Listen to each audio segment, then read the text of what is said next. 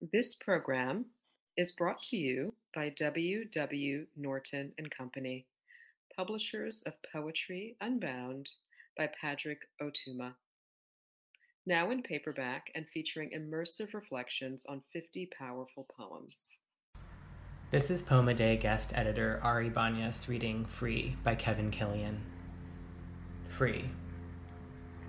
Free. The price tag's shiny with whiteout. It's free. I go shopping with Dodie, the red shiny bag at Kate Spade on Grant. Let's go into Agnes B and see how much the shirt cost that Chris and Brian bought me. Save. Long time ago, I thought you could save me. I pictured a dreamy house like Elizabeth Robinson's with a sunken tub, but instead I settle for squalid manor, Frank O'Hara's dull apartment. Build three more stately mansions, O oh my soul. I hear a voice that rings.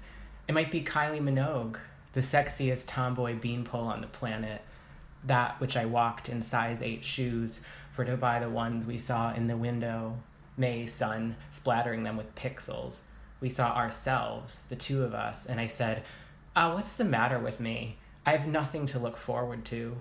Ship of pearl, which poets feign, sail the unshadowed main, the venturous bark that flings, and suddenly the pavement tears itself apart, a lift appears. Man comes up through the sidewalk in front of Stella McCartney's store in New York, a little bit down from Joe and Charlie's.